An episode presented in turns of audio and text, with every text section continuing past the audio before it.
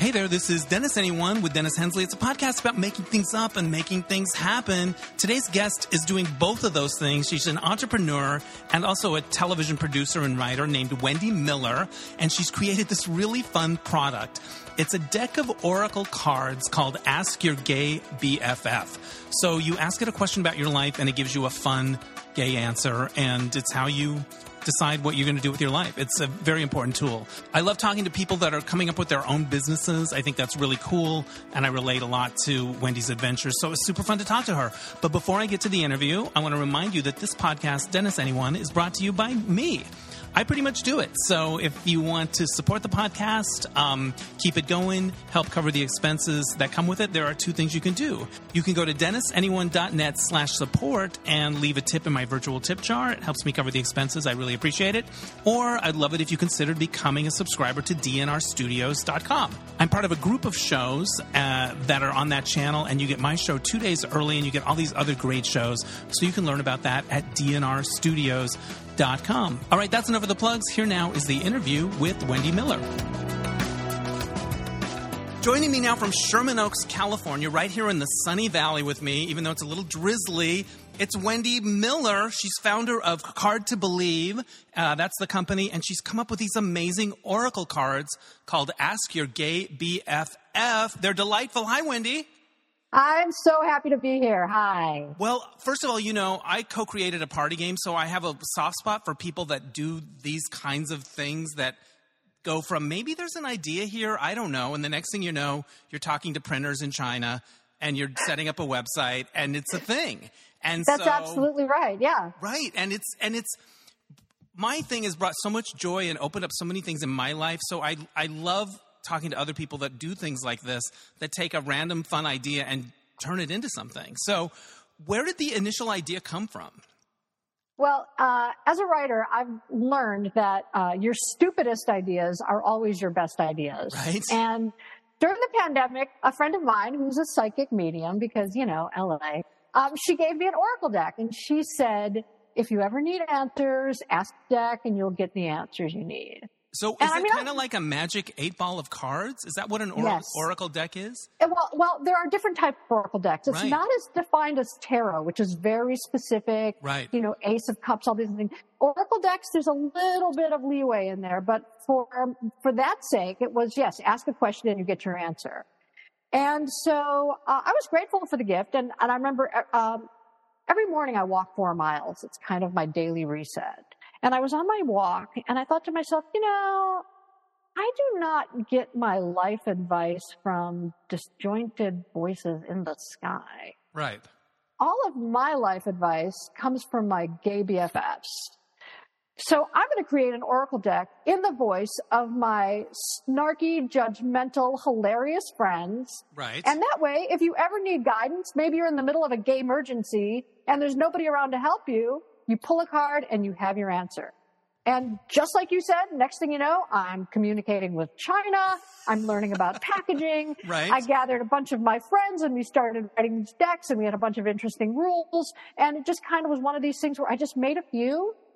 I gave them to people and they went bonkers. I'm like, oh, that's really fun. I, okay. So I made some more, just like Right. 10 at a time. Again, people buying them out of my hands. I was at a trade show and I'm getting ready for Fenton Bailey to speak, right? The producer of RuPaul's Drag Right. Race. And I'm sitting there and I'm shuffling my deck of cards and I see this woman kind of staring at me. And she goes, what are those cards? And I said, oh, it's an oracle deck and you can ask them questions. She goes, can I ask the deck a question? And I go, okay. And she goes, do you have a partner? I'm like, Oh, it was her hit. She was hitting on you. she was totally cruising me. That's amazing. But here's the thing. If you have one chance to talk to like your magical oracles, Right. are you really going to blow that chance to ask the person holding the deck if they're dating someone? Like, She you was got, into like- you. She was into you. you got a golden ticket and you don't, Right. you, you don't take the fizzy lifting drink and leave. Yeah. You know, it's like you want to have the whole experience. Anyway, I, I just started laughing. I said, "Y- yeah, actually, I mean, you could ask the deck, but I do. I'm, I'm married. She's like, okay. But I mean, it was just like one of these things where I was at a barbecue and TV's Daisy Duke bought a deck out of my hands. Like they turned into this giant thing. And I thought, well, I guess I could be a grown up and actually like open a company and form an LLC. Like I don't want to do any of that, but I thought, why not? And so I formed this company. I had a bunch made and now I'm selling them all over the place and people are loving them. And it just makes me so happy because they're bringing happiness to people. And that's all I've ever wanted. I love it. Well, uh, props for the fonts. I'm a font snob. A Thank lot of your you. Gay, BF, gay BFFs are probably font snobs as well. Um, Yes. It comes in a nice velvet black bag. It's very soft. There's a cute little dog tack on it. Um, Mm-hmm. It's just well done all the way around with the packaging. Was that Thank you. fun to come up with, with the back and forth with the manufacturer? Like, what was that process like? It was actually really fun because the manufacturer was not giving me any notes except to make sure that everything was the proper DPI. So I went on canva.com and I just started designing them. Right on. And I started just like working with fonts and some of them, you know, the whole time I'm thinking in my head, if you have something that is uh, centered on a gay man, it's got to be beautiful. Like Right. it has to be Oh. really nice. You're, you're, bad font, you're dead. It's just like a movie Dead. with a bad font. You're like, I know it's going to be bad. Right. If someone busts out Comic Sans, I'm leaving. Right. You're not even going to get in the door. No. And so I played around with fonts. I played around with colors. And then, interesting story, I cheaped out on the bags and I found this guy in India who could make these black bags for me and screen print the logo on them. So I had 50 of them made on Etsy for like, I don't know, $20, whatever. And one of my besties was over and I handed it to her, to her and I said, what do you think? And she took the bag and she said, this is Ask Your Gay BFF and you have this chintzy bag? And I said, yeah. She goes, no. Wow. You have to have a really nice leather or velvet bag. And I'm like, leather? Are you kidding me? And I said, well, I can figure out velvet. So I found a velvet bag and I loved it. And back to the conference I was at, where the professional TV conference, again, I, I ran into Fenton Bailey in the hallway and I handed him the deck of cards in the bag. And the first thing he said was, Ooh, I love this velvet bag. And I was like, well, there you have it. There you go. We're shallow. We can be bought with a nice fabric for sure. That's that's not the point. I'm not saying you're shallow. I'm saying you've got to have nice stuff. yeah, and we have so good taste, I guess. you have good taste. Yeah. So it was like back and forth and back and forth. And each deck that I manufactured changed a little bit, tweaked a little bit, and they got to the point where they are now. But I just had a really interesting meeting with someone who gave me some really great notes. So they might adjust a little bit again in the next iteration. We So use I've words got, like, iteration when we're making products. Iteration is something we say all the time. Isn't I- it crazy? I know, it's fun. Um, what was your focus group like for getting the responses from the cards? Did you get your gay B- BFFs together and have them be I- sassy? How'd that work? I did. I did. So I got together with some of my friends. I just emailed them and I said, tell me the 10 best ways you would say no to me or yes to me. And no holds barred, whatever you want. And so I got some really, really funny answers. And then I got some really like mean answers and just like some snarky stuff. Not mean to me, but just generally very negative. And I also didn't want to punch down on these. You know, I wanted them just to be funny and ridiculous, but not mean. And so I went back and forth with that. And then I had like 50 or 60, maybe even almost 100 answers. And even though I was the arbiter of taste for this product, I wanted to make sure that it went through the right filters because I needed to test it with the market. And Right. so I got together with some friends, um, and he invited me over and he had a bunch of friends over and there was alcohol at a very tasteful mid-century table. And we laid everything out and we just started playing around with the answers and beating the, beating the jokes, making better, getting rid of some. There's one joke in there that I wrote that I love and it's too long and it doesn't really work, but I don't care because I'm madly in love with it and it's probably going to be gone the next deck. it's not going to make the next iteration. It's got to make the next not gonna. iteration. What's the joke? No. What's the uh, joke? It's it's it's like um it's the it's the Oprah one, which also is also very scary. It's like Is it a I yes wanna- or a no? it is a yes. Okay. And it's like I want to I want to wrap that in I want to dress that in off-white cashmere and fawn all over it in Oprah's rose garden. Yes. Yes. Yes, that's it. That's a great. I vote for keep it. It's great. It works. It Okay. creates an image, gives you a little Meghan Markle Oprah post retirement from the Daily Show to her Montecito digs, where she's. Right. It's very That's what inspired it because Yeah. Oprah's sitting there in off-white cashmere talking to them, and I was like, "Come on!" Yeah, So that's what inspired it. there's a gigantic tree. You know, it's a feeling. It's a vibe. I, it works. It Now, was a vibe. if you're a gay, can you use the gay BFF Oracle deck? Does it work on me? Would it work on me if I had questions? Uh, absolutely, Yeah. because sometimes you get so much in your head that you really need another voice to give you guidance. And it's kind of like Serena Williams has a tennis coach. Okay. So sometimes you might have questions and you think, who can I ask that I trust? Well, I'll ask another gay man. And so it's absolutely a lot of them, uh, gay men are buying them for friends, but quite a few gay men are actually using them themselves. So there, there is that, there's that opportunity for if you're gay, you can use them. If you're straight, you can use them. You know, anybody can use them. Right. Um, as long as you're not a hater. Well, I have a couple of probing questions in my life that maybe we'll we'll use them before we wrap up. We'll give it a try. We'll give it a spin. Love it. Love Um, it. Have you heard from people that said, "Hey, I kind of did this for real, and it was right. It paid off." Well, here's what's happening. So I, a couple of people reached out to me and they said, well, I, let me do this. I was at a party Right. and I had the deck and this guy said, I want to get another job. And I said, okay. And I said, let's ask the deck. And he goes, am I going to get a new job? And he pulls the thing and it's no. And I said, well, hang on a minute. Why don't you ask exactly what you want? Well, I want a job that's da da da da da. Pull the card. No. And I said, again, you're, you're, you're not laying out what you want. And I sat with him for 25 minutes and he just kept deciding. He's like, well, actually, I want a job that allows me to do this, but I want to do that. And it didn't really dawn on me, but I really want to do this. And you know, I really want to do that. And I suddenly I become like this life coach, right? Right. And he's, and he gets to the point where he really says, okay, here's what I want. And he lays the whole thing out, pulls a card, and he gets a yes. And this seems to be happening a lot, which is really interesting. It's that people will ask, am I going to meet someone nice? You know, the whole thing is like, no. Well, I mean, or, you know, yes, or whatever. And it's like, well, you can meet someone nice who picks up the poop in the front yard of your house after their dog poops. They're like, what does that mean? Right. And so now I'm actually sitting with people like just for funsies doing Oracle deck readings. And what is happening is it's, I don't know. I don't really want to speak to the magical qualities of the deck. The deck is fun, but what's happening is the deck is forcing people to get really real about what they want, right. which in itself is a really good result Right. because you can't manifest what you want if you don't know what it is. I agree. And And, so- I do a dream board every year and I get teased for it. But I find that it's a really fun exercise because you get to think about what you want where there's no stakes. And then when certain opportunities come along, you don't hem and haw. You're like, oh, I wanted to go to London and there's a chance. Yes. Like you don't go, "Eh, no." you're like, you know what I mean? Like, so it's Yeah. certain things in motion in my life that have paid off beautifully. Not because it's so magical, but because it takes away the, I don't know of it all. Like you sort of go for it more, I think. Um, I, I, love think it. it just inspires people to ask for what they really want. Yes. And until you know what you really want, you're probably not going to know how to go for it or get it.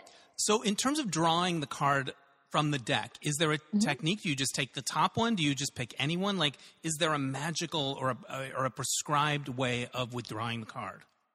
So there are lots of ways that you can interact with an Oracle deck. You can set piles for like past, past, present, future. What I like to do is I like to not let other people touch my Oracle deck.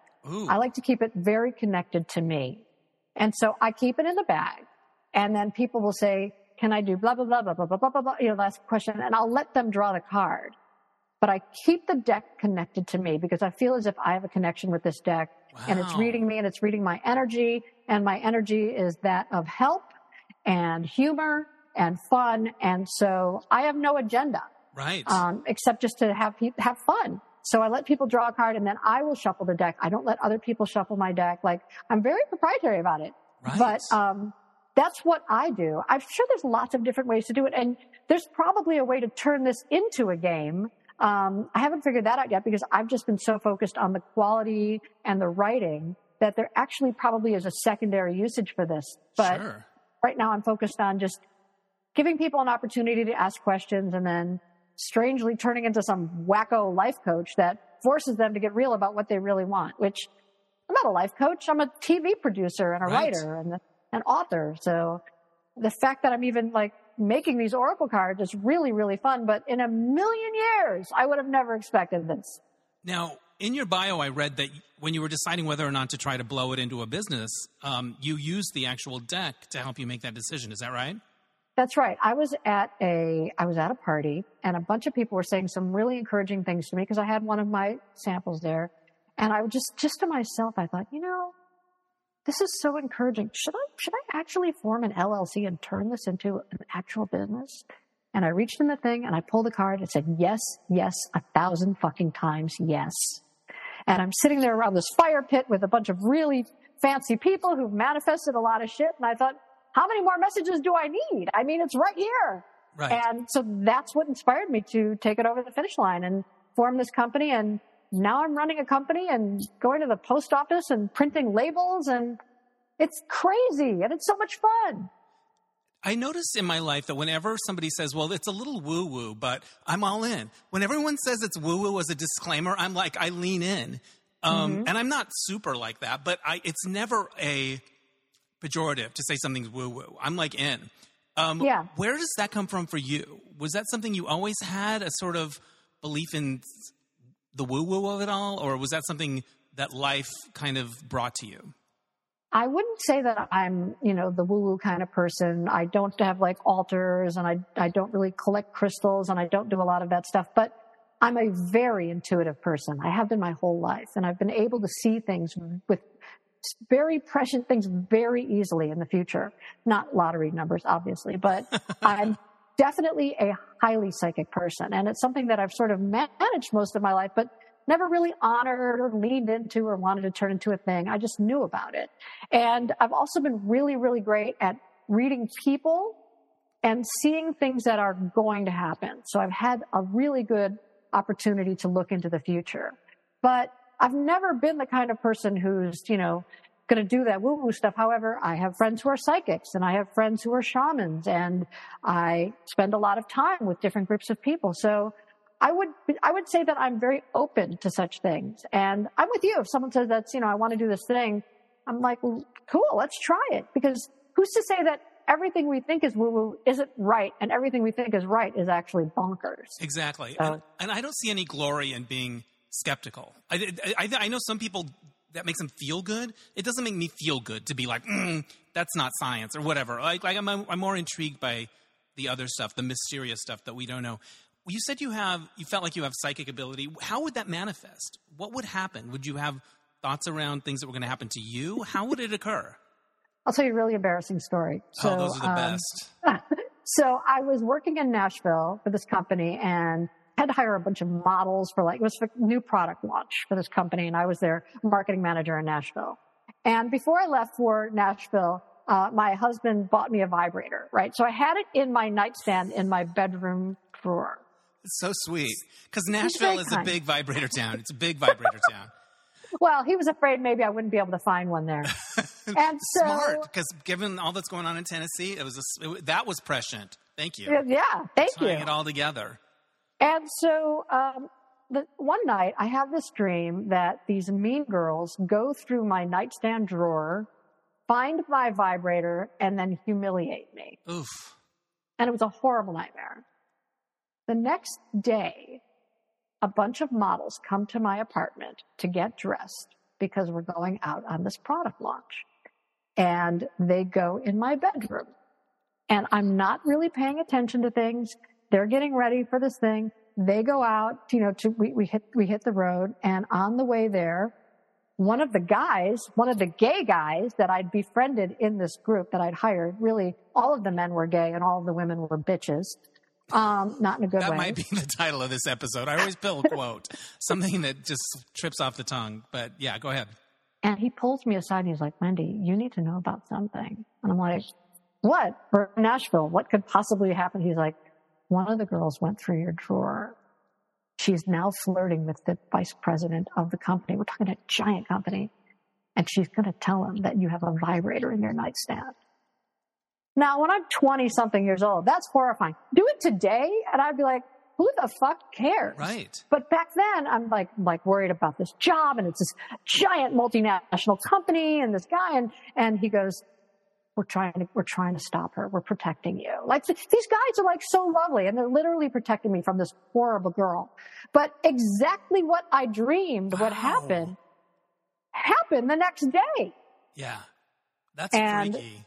Yeah. And I actually went to the modeling agency, Miss Jerky McJerks in Nashville, and I said, you have to fire so and so because she went through my drawers and I don't trust her with corporate secrets. And now she's doing a product launch and she's going to be around a lot of uh, important documents perhaps. And she's going to know what our strategy is and she needs to be fired right now. Wow. And so I fired her. There it is. There, there it is. is. Wow. But that, um, that was it. I saw it happening and I should have taken my vibrator out of my nightstand, obviously, but I didn't. And yeah. they found it. But who's, who do you, who thinks that somebody's going to use that in a weird way. Like it wouldn't occur to you. So yeah, why would you even look at that? It's yes. apparently one of them said that they needed a scissors to cut off some tags on their dresses or something, and so they look at my nightstand for a scissors. That's what they said. Anyway, I don't believe it, but whatever. I'm over it. There it is. Um, so you've worked in entertainment, media, different events, like freelancing, or do you tend to stick with one company? Where do you, where does that work for you? I have been staffed for a bunch of really interesting places, and I've also freelanced at a lot of places. And uh, right now, I'm at the point in my career where I'm not sure if it's left me for a younger woman or not. But right, so am I'm, I. Right, but uh, I'm still freelancing and doing stuff. But uh, you know, it's, it's it's hard out there for a pimp, and so I'm not exactly sure. But now that this is happening and growing so quickly, I don't think I want to be applying for jobs that for which I would be pretty well suited because I think I'm just going to be doing this thing for a minute and having a lot of fun working for myself and talking to people like you. Well, here's what I've observed about my game and stuff like that. It's been so fun and fulfilling to bring people together, and it has a different temperature than show business. Like, mm-hmm. I, I, have a, a media job now that I'm considering not doing anymore because it's gotten so hard just in terms of yeah. the people are nice enough, but the demands, like, and I just think that having something separate from that has been such a gift for my sanity. It has mm-hmm. been not every business has the show business vibe. There's something different about it. And I feel myself going, oh, well, that meeting was perfectly functional or nice or it's different. And I don't know if I'm making any sense, but can you relate to what I'm saying? Absolutely. I mean, I grew up on television as a kid. I was in commercials. And so I've been working in this industry for almost my entire life. And there is something about that is, I don't want to say, but this is, it's very negative and it's very divisive uh, by design. And there's a ton of possibility, but there's also no shortage of people who want to just destroy you. And I've spent a lot of my career making other people very rich and famous. And I think that was fine. And I made a lot of money and I have an Emmy award and everything is groovy and I have a house, but it's not even remotely fulfilling. And being able to do something outside of the entertainment industry is, is actually a gift because if you know how to produce, but you're not working as a producer, you have a very distinct advantage. Like I've looked at other people's decks and other people's videos and I'm like, oh my God, what are you doing here? And so at least I know enough as a producer, as a content creator to move into something else that's not in the entertainment industry. And it helps me. But it's like we, I keep looking for that ripcord that I can pull to get out of the entertainment industry because it's like, you know, it's like the, the Godfather. I get out and they just keeps pulling me back. Right. But that's how I pay my bills right now. So I'm not complaining, but you're right. There is something very, very nice about not being in this industry. And I think we're brought up to believe that if we want to be in that business, we have to be devoted to it in a way that shuts out anything else. Like if you don't want it the most or love it the most, the show business gods won't shine on you. And I think that's bullshit. Like if you can do another thing well and you enjoy it, I think that makes you more interesting and you can hang in longer because you're not as desperate. You know, you're, I, yeah, you're 100%, you're 100% correct. Plus, everybody in the entertainment industry, so many people are developing ideas and looking for interesting people yeah. who are doing interesting things. So you have a distinct advantage by not being in the entertainment industry, uh, providing that you actually have a a career interest in being in the entertainment industry. But I've met lots of people who are like, yeah, no, I'm not, I'm not, no, no, no. And it's very seductive and the whole concept of fame and all the things and getting to hang out with really famous, awesome people and all the things that you think about would be really groovy. And I mean, okay, you get a lot of stories for parties, but ultimately look at what you've accomplished in your life. Is it I hung out with George Clooney or is it I actually created something that brought a lot of laughter to people's lives? I love it. Are people reaching out to you and just sharing stories about the deck or fun times that they've had with it? What's happening now is I actually did a couple of Oracle readings uh, and I posted it on Facebook and a bunch of people reached out asking me for Oracle readings. And it's been really fun for me because I'm just kind of in between writing a couple projects and finishing a screenplay. So I'm sitting down with people completely for free and giving them Oracle readings and like sort of sliding into this life coach thing. But really all it is is that I'm basically producing, I'm basically producing the conversation and getting people to the whole point of what they really want. So I guess, I guess maybe a life coach is kind of like a producer. I don't know. In a way. Good question. Yeah, a I way, think there's yeah. I think there's a lot of overlap there for sure. Yeah, Um, but I'm I'm working with people now, people I don't even know, and giving them oracle readings, and we're having a blast. Now you mentioned the Emmy Award. I want to know Mm-hmm. what it was for and what it was like. Did you go to the ceremony? Where's the statue? Everything about it. Okay. Uh, yes, I was a writer on the Wayne Brady Show, at the daytime show, and um, we were nominated for an Emmy, daytime Emmys, which were at uh, Radio City, which was really cool to walk into like Radio City. Like I went to the celebration and there's like a long red carpet and it's really funny when you're a nobody on the red carpet because like, let's say, you know, the cast of Days of Our Lives is before in front of you and then like Alex Trebek is behind you. So it's like you're, yay! Mm, yay! And you're that, you're that, you're that gap where nobody right. gives a shit. Right. Yeah. But, um, so that was cool, like doing that whole walk and going into the theater. And then Wayne's wife didn't want to sit up front with the celebrities. She wanted to sit in the back with the producers. And Wayne was hosting the show and we'd already like written his jokes for the night. So because I was a writer, they kicked Lee Farber and me, both of us writers, into the high front up seats where Mandy Brady was going to be sitting because she wanted to sit with them. So we were literally like extricated from the, from the cool kids and sent to like our own little private Idaho, uh, right behind like LeVar Burton, I think. And like, I don't know. Who's aging very well, by the way. Yeah, I ran into him on the street. He's quite lovely. He's anyway, so, he's got it. um, they, they called out, you know, the winner of the best daytime talk show and it was a tie. And the first one was The View. And it was the first time The View ever won. And they went, yay! And The View ran up. So what didn't occur to me is they do it alphabetically. So if The View, you know, View, comma, Right. the one, we're the only ones that left. So like, and the other winner is The Wayne Brady Show. "Yay!" and we ran up there and like, you're standing on the stage at, at Radio City Music Hall and they, they hand you the trophies right there, which is super cool. And, you know, Wayne gave a speech and Bernie Brillstein was standing back there. And Bernie Brillstein, uh, if you're not familiar, is like a, the, one of the most impressive, amazing producers and managers of all time.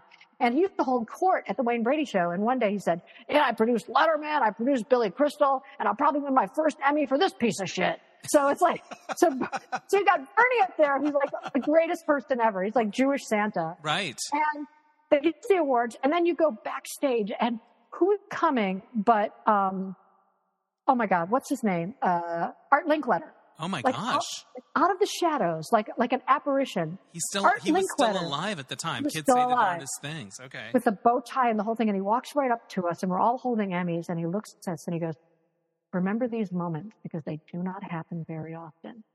And then he just kind of like vanishes into the eaves, and it was like, like he might have been a ghost. It might have been Ghost of Art Linkletter. I'm not sure, but it was really cool. and then you go to like the big celebration afterwards, and I saw Susan Lucci, and I had her pose of like, "Hey, I've got more Emmys than you." And she could not have been nicer. And all these people, and you're like walking around Oh, carrying I it. love and that she committed to the bit. She, went with the lovely. bit. Yeah. She's lovely. And and then I, I said to my husband, I said, I want to go to White Castle because I love White Castle so much. And you know, here in LA where there's no White Castle. And I said, let's go to Whitey's. There's one across from Macy's, like on 7th by 34th or whatever. And I want to bring my Emmy to White Castle. Right. And he's like, goes, yeah, no. I'm like, but, but it'll be so funny. He's like, you're going to get mugged. Someone's going to steal your Emmy and you really shouldn't be eating that much gluten and meat at three in the morning. You just won an Emmy. Come, you know, you should have some grace, I think. Thank you very much. Right. I mean, but I listened to him because he was right. And so I didn't get to take my Emmy over to White Castle and sit there eating a bunch of hamburgers with my Emmy in front of me. Kind of like the Faye Dunaway, except instead of like at the party, it's at, it's at, uh, you know, White Castle. But it's, like- it's like, my, it must be my Vanity Fair party.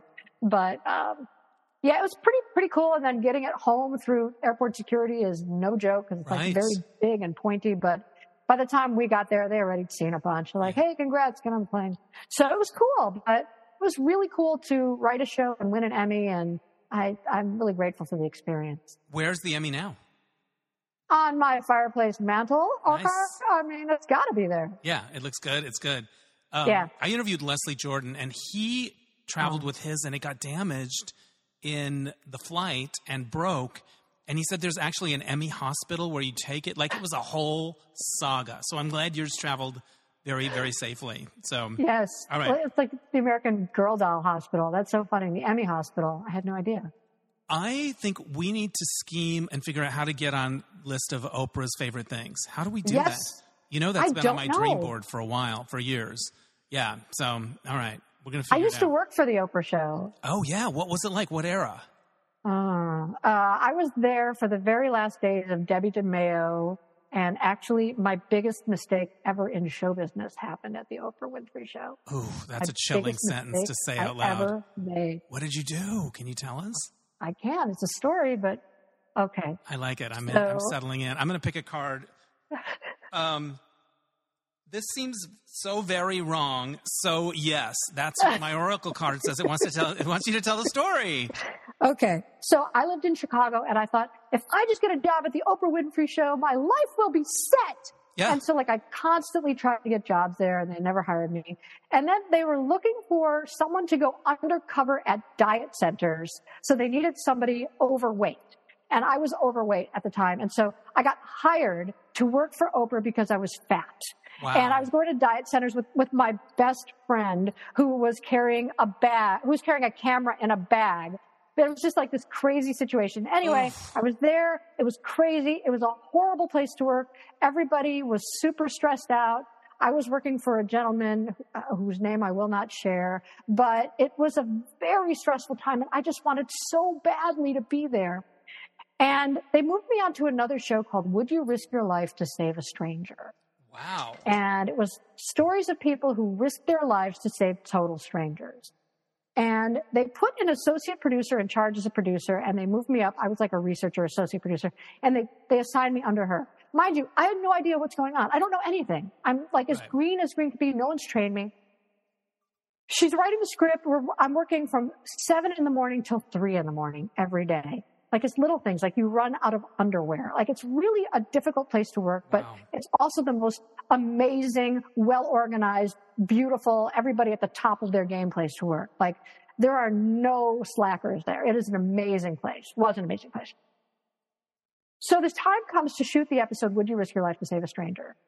And I don't know where to go. I don't know what to do. So I decide to hang out in the booth behind Debbie DiMaio, who was the executive producer and used to wear this long cloak and walk around like Darth Vader. People were terrified of her.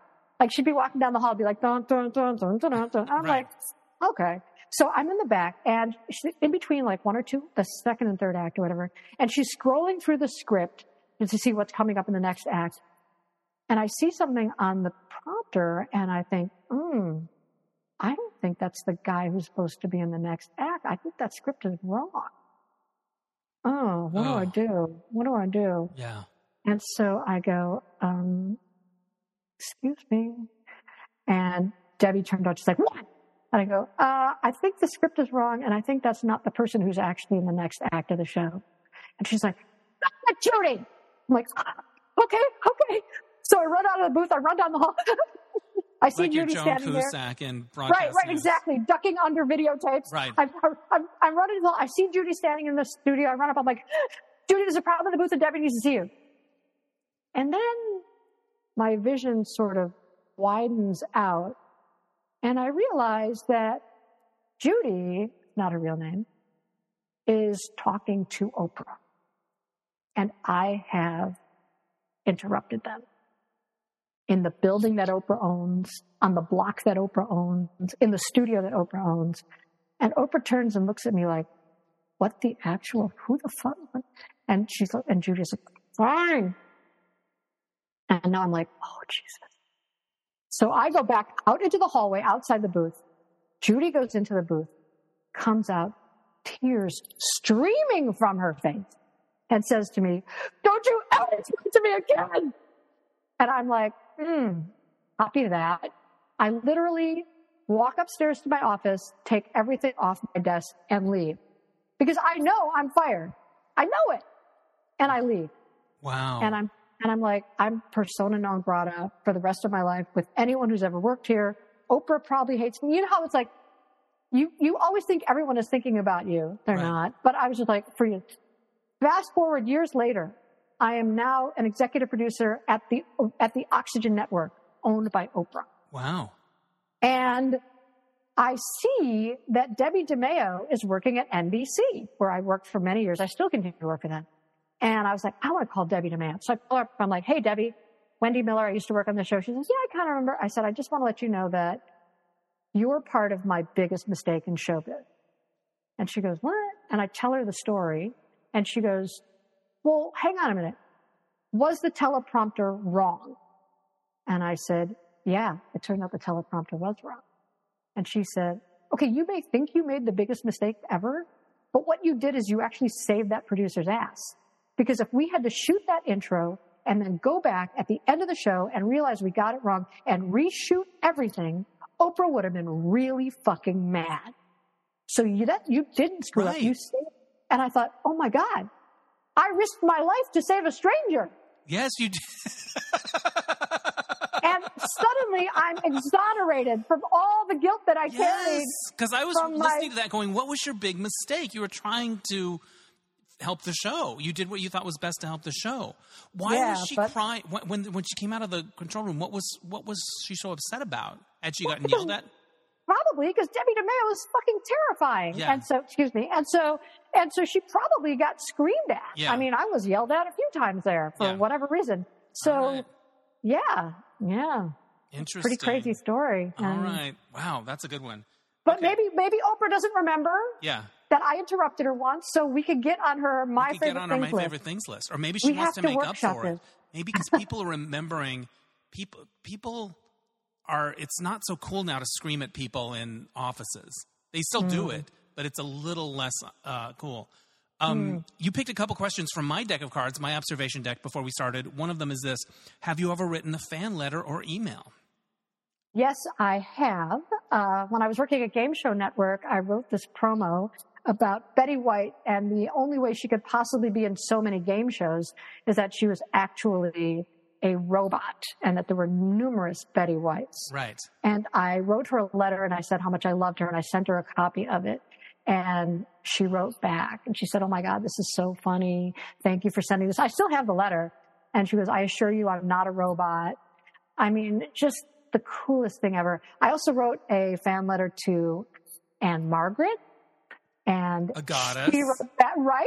Did she write and back? she wrote, she did write back. so and what, I wrote a- what era, Ann-Margret? Like when were you into her? I I grew up obsessed with Ann-Margret. The Right. Swinger is my all-time favorite movie, and Right like on. Bye I Bye like Birdie is like like number two. when she does The that. whole thing. Yes, It's like yeah. the whole thing. I love I love Ann-Margret so much. I wanted a motorcycle because of Ann-Margret. I have an unnatural uh, attraction to people with red hair because of Ann-Margret. Like I, I literally love her so much. And it was, when was it? It was like the mid '80s. She was touring, and I knew she was staying at the Ritz Carlton, and so I wrote a note and um, I wrote it to Mrs. Roger Smith so they'd give it to her. And That's her um, husband's name. Yeah, that was her husband's name. I Inside believe it was. Roger Right Smith. on, yeah, okay. right. And I left it at the front counter of the Ritz Carlton, and she got it, and she wrote me something very kind back. And so, yeah, I've written some. I've written some fan letters. I have. But you've gotten good responses from them. They were worth it. Yeah, I have. Yeah. Yeah, absolutely. I love it.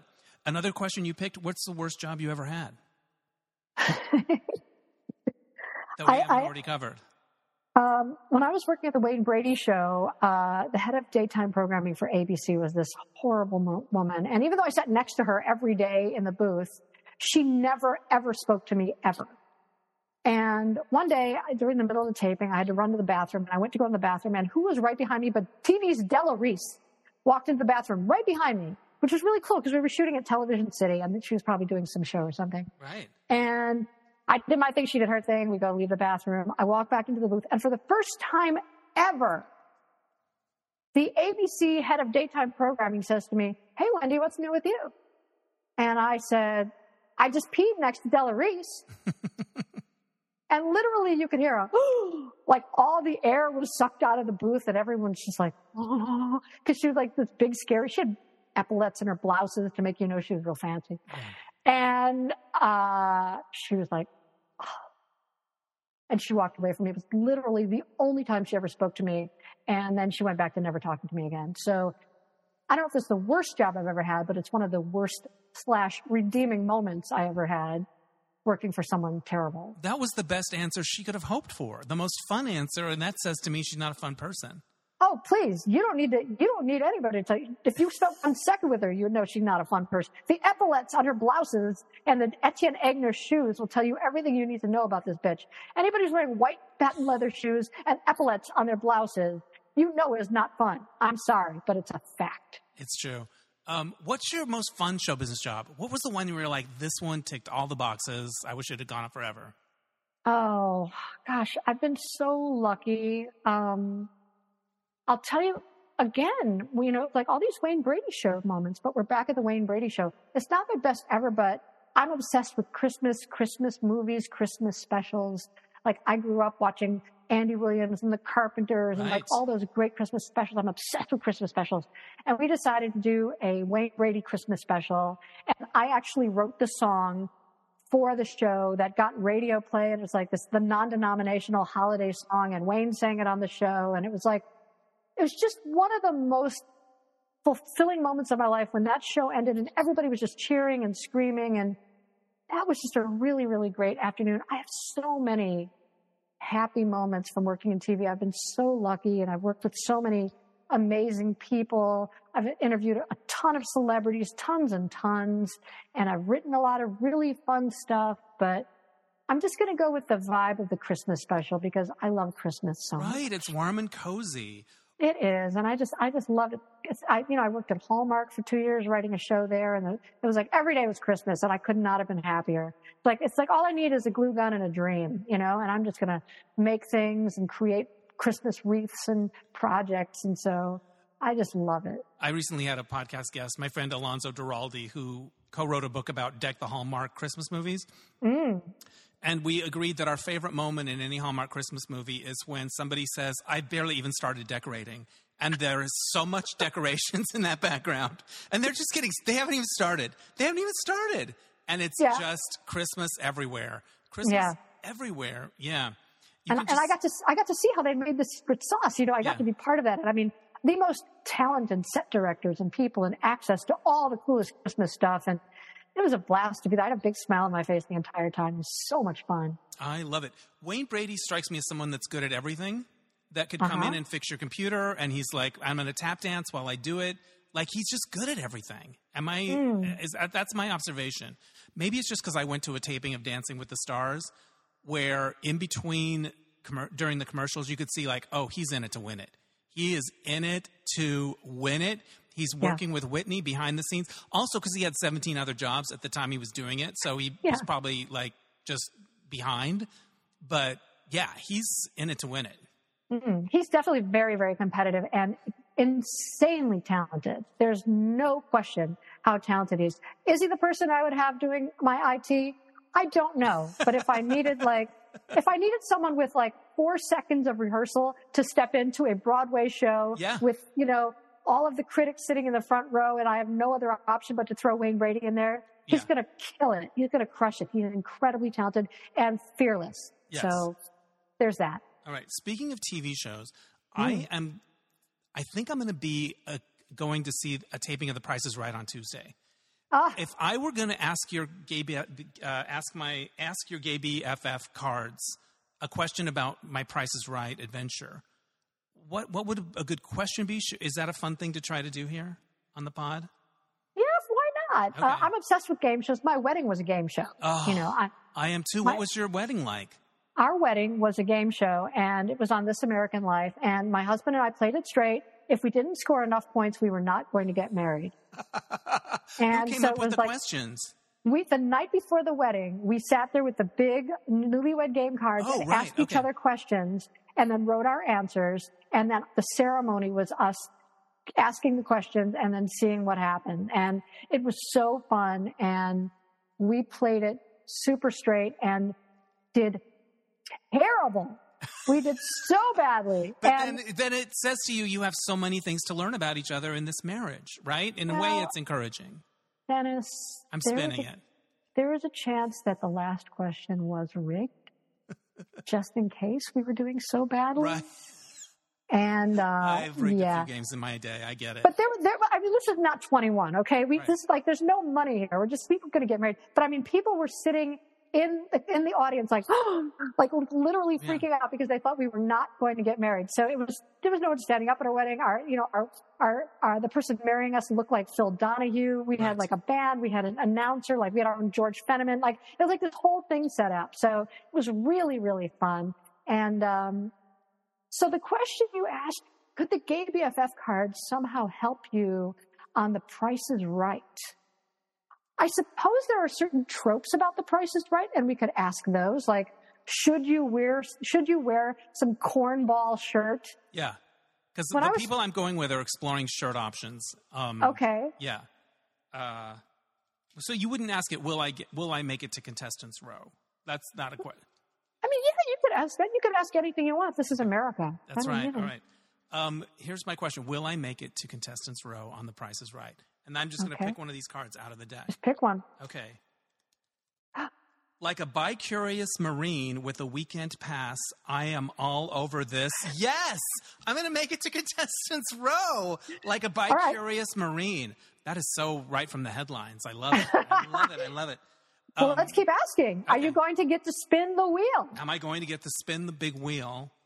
Um, if it were Bob Barker, I would ask the question if I don't get it all the way around, will Bob Barker rip me a new asshole? He was so mean to people that couldn't make that thing go all the way around. He, He was didn't like, bounce off the You, surely you are a piece of shit. Get off of the stage. Do you remember that? Like, Yes. if you couldn't make it all the way around, he did not. Well, he was old. He doesn't have all, you know, times. Yeah. He doesn't have all day.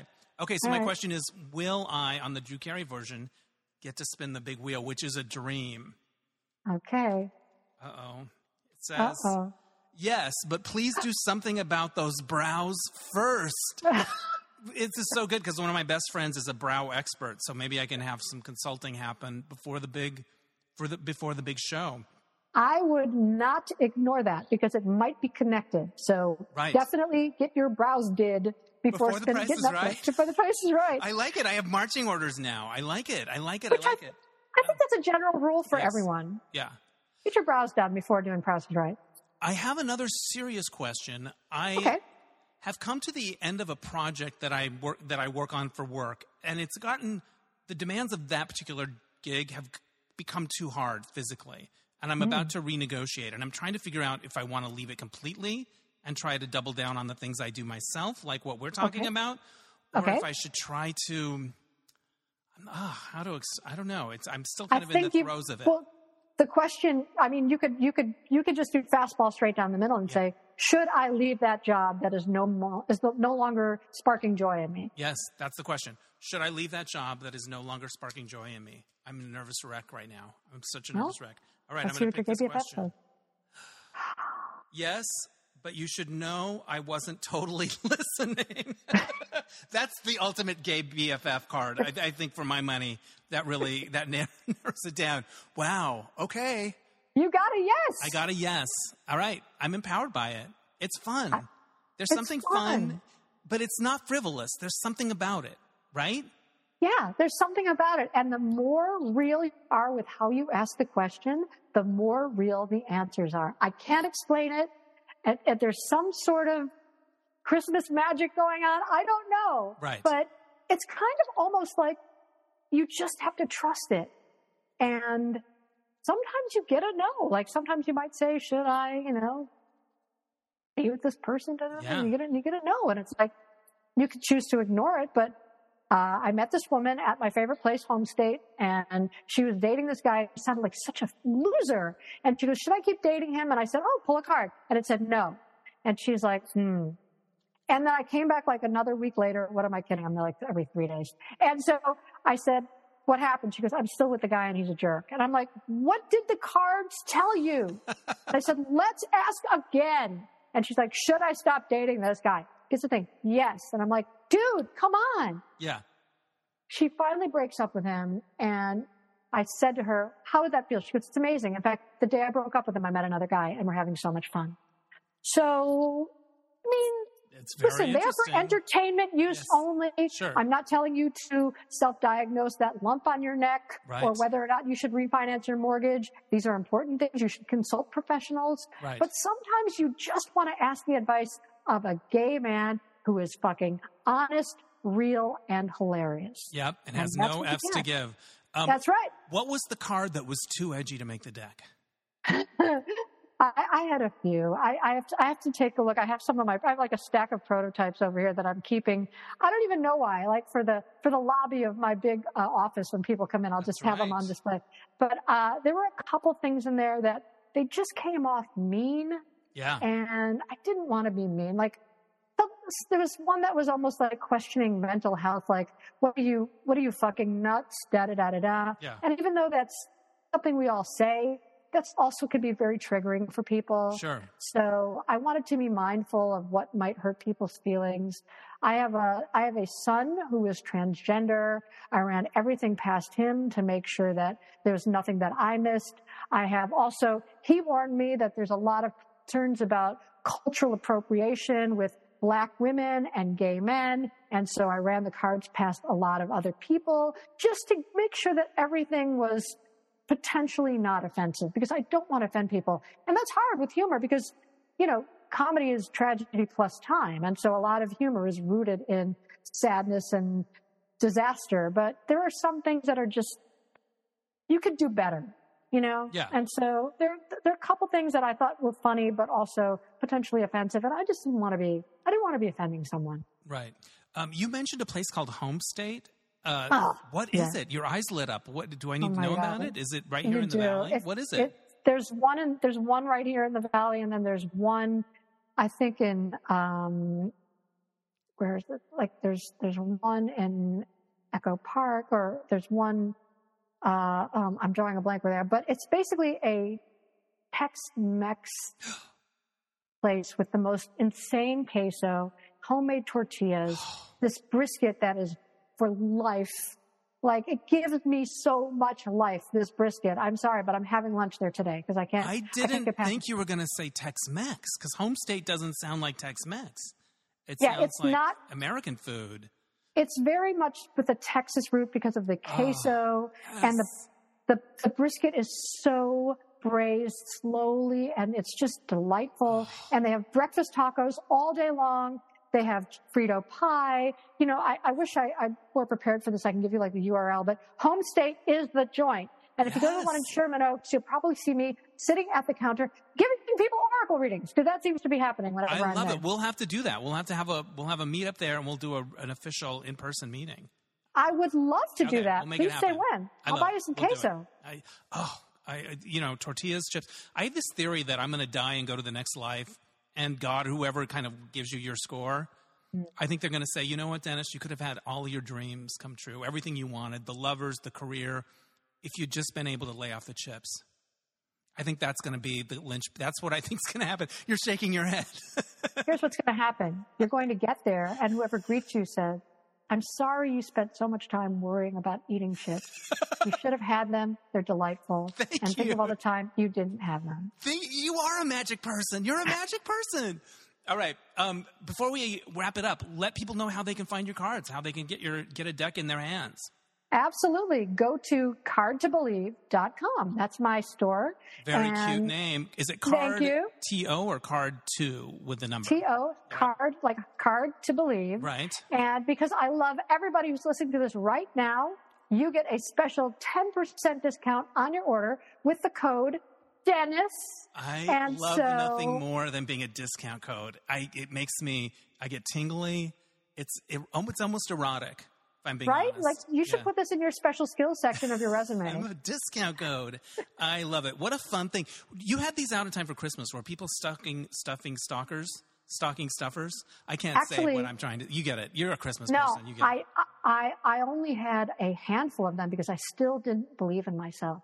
So I only made like 25 of them and I was not prepared at such a large scale. Now I'm ready. Now I can Yeah. scale up and Christmas. have You're gonna blow it up. everybody's store. I can, I can get thousands of them made at scale. I'm Yeah. ready for that, but I have to get the orders first. So the retail play is a little bit trickier, but I think it's gonna, it's gonna happen, right? It's gonna. It's totally is gonna happen. It's totally Yeah. gonna happen. I love it. The cards told me yes, yes, a thousand effing times yes. I mean, who else am I going to listen to Yeah. but the Oracle cards? A thousand. I love it. Do you have any spin-off ideas?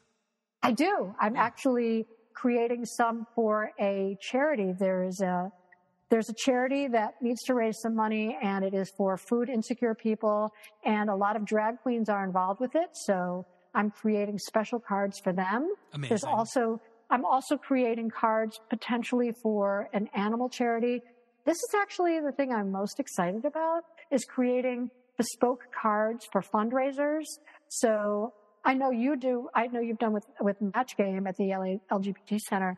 Like we could create cards that in the voice of whomever or whatever to raise money for whatever charity we want to raise money for, as long as they're aligned with us, which you can already guess who my, I'm aligned with. But That's a Um, great thing. That's a great could- thing. yeah, and I'd be happy to design them and write them for free Look at because you. it is my way of giving back. It's my way of giving back. So if you have a fundraiser and you want some cards, reach out to me at it's card to believe at gmail.com and we'll talk about it because I want to help you raise money for your good cause. You can charge whatever you want for these cards. Everybody's going to have a blast and I would love to be part of that for you. I love it. We have to give some of these away at the mismatch game and get the word out because we always Oh, do yeah. fun prizes. I'll reach out separate. That's so fun. Yeah. Um, all right. Here's my final question. Okay. What, what is having this side project, this sort of surprise thing come into your life? What has it meant to you in your life? I have a big birthday coming up in one year and a couple of days. So my birthday is the 19th and it's a nine birthday. And I did this 10 years ago and I'm going to do this again today, this year. Is I only want to do things that terrify me or that I don't know how to do. Because you meet people and they sort of get stuck in this world where they're dressing the same and they're eating the same and they're doing the same things and they never grow and they never try new things. And so I decided to start this company and form this LLC and start manufacturing cards and doing all of this to prove to myself that I could do it because it's way outside of my comfort zone. This whole thing is way outside of my comfort zone. I'm a writer. Like I'm writing subversive Christmas movies right now. Okay. Like this is not my thing. And getting to this project and knowing that it's bringing happiness to people and it's answering questions for people and is helping me meet other people and literally turn into some sort of, uh, I don't know if I would be paid for life coach. It has meant the world to me because as I said earlier, I think my TV career is leaving me for a younger woman. Yeah. So I want to do something that's fun. And right. out of nowhere, this might actually be it. I don't love know. it. I relate to it. I support it. It makes me happy. I think it inspires Thank other you. people that have ideas out there. Um, we're going to say if, if somebody's listening to this and they have an idea that they think they should pursue, should they pursue it? We're asking the deck. Um, Oh. right, there's the answer. There's the answer we want. Um, say yes to that mess. Yes, so that's a yes. That's a yes. yes. I love it. That actually is a, that actually is a yes because it's yes if you are, if you want cards made, what for your anniversary or for, you know, to raise money for your neighborhood or blah, blah, blah, blah, blah, reach out I love and it. I'll help you. So yeah, say yes. Yay. All right. This was super fun, Wendy. Thank you so much for doing the podcast. This was a blast. Thank you so much for having me on. It's just been an incredible opportunity to meet you. Thank you so much. And we're going to go to home state and ship it up. Okay. Yep. Pesos on me. All right. Bye. Bye. Thanks again to Wendy Miller. Pick up your deck of cards at cardtobelieve.com. All right. Instead of doing a So This Happened this week, I'm going to do a So Lately I've Been Thinking About segment. So lately I've been thinking about the actor Jeremy Strong, who plays Kendall on the show Succession. Um, I kind of fell in love with the show last year over the holidays. I kind of binged it all and caught up. And um, Jeremy is my favorite actor on the show. He plays Kendall, the son, and there's something so poignant about him he did this crazy rap and like he i think he has soul. I, for me he's the soul of the show. And um, last year around this time an article came out in the new yorker a profile of him by michael schulman um, that really talked about the lengths that he goes to prepare to play the character the things that he does that are that are kind of methody and in some people's eyes over the top and is it necessary? And there were quotes from his co-stars and things like that and it kind of blew up in a way that celebrity profiles don't often do in this day and age and got a lot of attention and you know shined a spotlight on you know is this over the top? Do actors really need to do all of that? Or can they just act my dear boy whatever that quote was or whatever? And i remember reading it and feeling bad for jeremy strong because i think actors are like magicians. I think what they do is amazing and that they have the power to create this kind of reality that takes us along for the ride. And I think that whatever an actor needs to get there, if it's not hurting other people, then sure, great. Does he need to do all that stuff? No, but he thinks he does, and he does, and he's amazing. And just let him do his thing. So, ever since then, I've been kind of like Team Jeremy Strong, and I felt like I don't know. I just think that it's such a unusual thing that actors do. It's such a special thing that we should let people have their process if it doesn't hurt other people. And so I just finished reading a new um, interview with him in GQ. And he talks about that period of time, and there were just a few little moments that I want to pick out. He talks about how embarrassed he was and how he felt shame when it came out and he felt like he goes, I haven't felt judged like that for a really long time. And it was kind of heartbreaking. But he also said that the reason he was doing the profile in GQ is that he didn't want to become guarded because of it. I don't know. I just found the whole Odyssey. Um, I loved him before and felt connected to him on the show. You know, all of those characters were kind of despicable in their own ways, but there's something about him that touches my heart. And I think it's because of what he does to get there. I think he's one of my favorite actors, and th- this was before I knew, you know, um, some of his techniques or, or, how intensely he looked at it. I just loved him. I just know I, he moved me, um, and so seeing him sort of exposed that way, and then kind of getting really hurt by it clearly, and then moving through it and, and coming out the other side and being determined not to let it make him get in his head or become guarded. I, I don't know. I'm inspired by it. And I'm excited for season four, which should be coming out soon. So, anyway, those are my deep thoughts for this week about Jeremy Strong. Uh, thinking about awards and all of that stuff that's been swirling for the last few months made me want to give a shout out. And, um, that's it for this week. Thank you for listening. I want to give a shout out also to AJ Sousa for mixing the episodes, JB Bursey for uploading them. My theme music is by Mark Daniels for placement music. We'll catch you next time on Dennis Anyone. Bye.